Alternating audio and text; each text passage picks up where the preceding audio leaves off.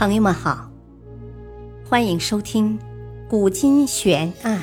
疑案、奇案，披露惊心动魄的案件传奇。作者李晓东，播讲汉月。李秀成投降书真假疑云。李秀成出身贫寒，起初只是太平天国一个普通的士兵，但是他智勇过人，战功显著，曾攻破清军的江北、江南大营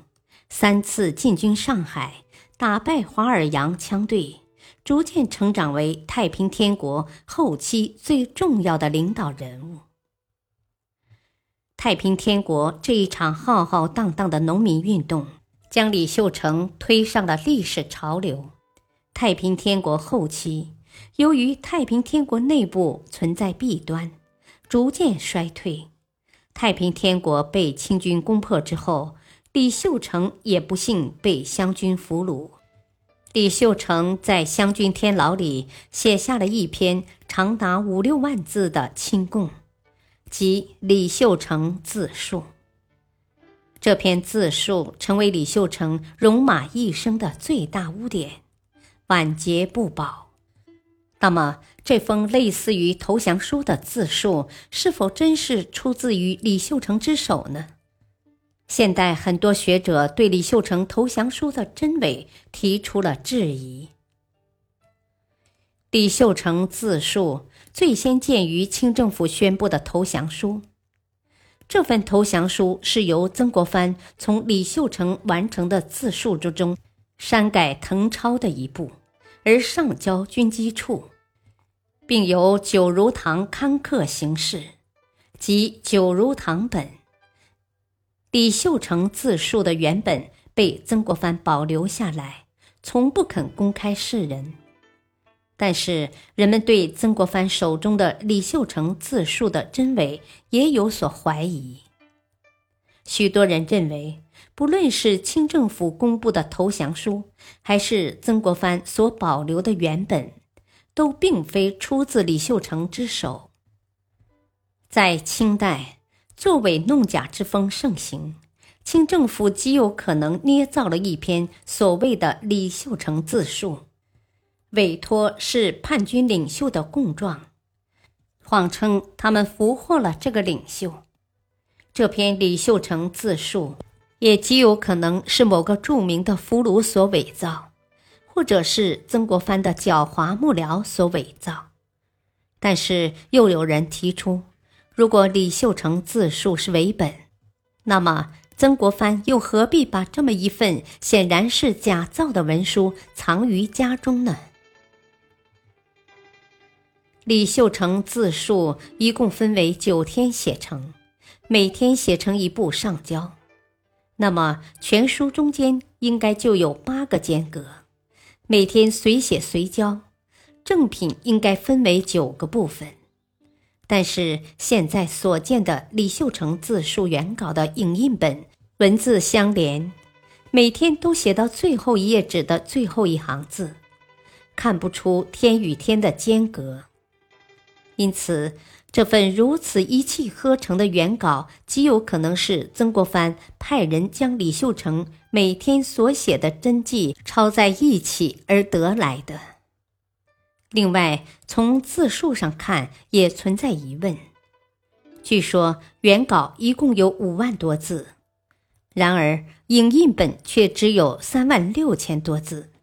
剩下的14000字去哪儿了呢？显然极有可能是被曾国藩删改掉了。从书写形式来看，曾国藩所成的自述书中对于太平军与湘军的交战情况十分简略，很明显也是被人动过手脚。而且这份自述中出现上帝、天王并不多，许多避讳也有问题，例如把该避讳的清没有避讳，而不该避讳的清却写成了经，这并不符合太平天国的书写规范。从李秀成被捕时间来看，正是酷暑难耐的夏天，严刑拷打，被关囚笼之中，李秀成又如何写下这样洋洋洒洒的数万言自述呢？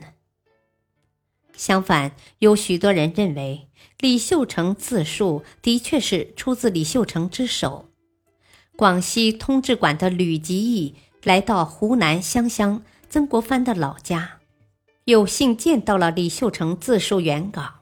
并据此而写成了《忠王李秀成自述原稿监证》。后来多尔刚先生把《忠王李秀成自述原稿监证》与李秀成其他书信进行比较，从笔迹、语汇、用词、语气、内容等多方面进行鉴定，他认为这份原稿是真品。对于原稿首尾相连甚好、一气呵成的问题，陈露先生认为这与个人的书写习惯有关。李秀成作为一个成年人，早已形成了通行书写的习惯。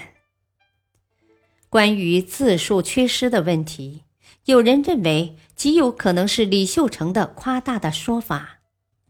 因为不论是曾国藩还是李秀成本人都不可能去数字数，所谓的5万字是他们估计过高的结果。而曾国藩在誊抄过程中就发现了这个问题，所以在他给不同人的信件之中，对于这份自述书的描述也各不相同。对于曾国藩上呈清廷的文件之中，鲜少提到湘军与太平军交战的问题，也可能是由于曾国藩为了炫耀自己镇压太平天国的功劳，而对原本进行了删减。钱远荣先生也认为这个原稿是李秀成的真迹，甚至还是完整无缺的。曾国藩只对他进行了删改，并没有撕毁或是偷换。自述的真伪可以说是辨别李秀成是否变节投降的有效证据。有些相信自述为真的学者认为，李秀成投降曾国藩是效法三国时的蜀将姜维投降钟会。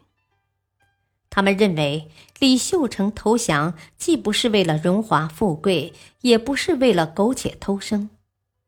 有史料记载，有人问李秀成，你现在准备怎么办时，李秀成就回答道，死而已呀。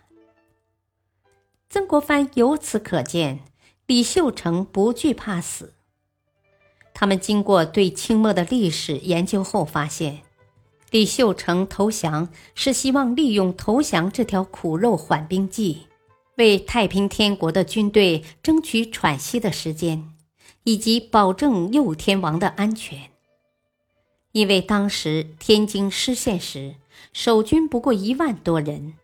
而苏、浙、皖、赣4省的交通要道都把握在太平军手中。所以李秀成被俘后问了一句，天下虽无事耶的话，正反映出了他的心中有数。而此时被俘的李秀成所要做的首要任务是稳定人心，使各地军队集中起来，得到统一的指挥。要稳定人心，就首先要掩护右天王。要使各地军队集中，首先要掩护广德、湖州军队的安全撤入江西，进一步还要使清兵暂时停止攻击，然后长江两岸军队才得乘机迅速完成会师的任务。所以李秀成才用了投降这条苦肉缓兵计。这种猜想不无道理，毕竟李秀成生前在战场上英勇善战，对后期的太平天国的政治、经济、军事都产生了重大的影响。也许只有真正的解开自述真伪之谜，这个背后世争论了半个世纪之久的论题才能画上句号，才能更合理地论断它的功过。历史话外音，戈登曾经这样评价过李秀成：如果你能有幸目睹中王的风采，你就会相信像他那样的人注定会成功，不论府台、李鸿章、恭亲王还是别的王公贵族，在他面前都相形见绌。他是太平军拥有的最勇敢的、最有才能的、最有创业精神的领袖，他比其他任何太平军首领打过更多的仗，而且常常是打得很卓越的。他是唯一的一位死了值得惋惜的太平军领袖。感谢您的收听，再会。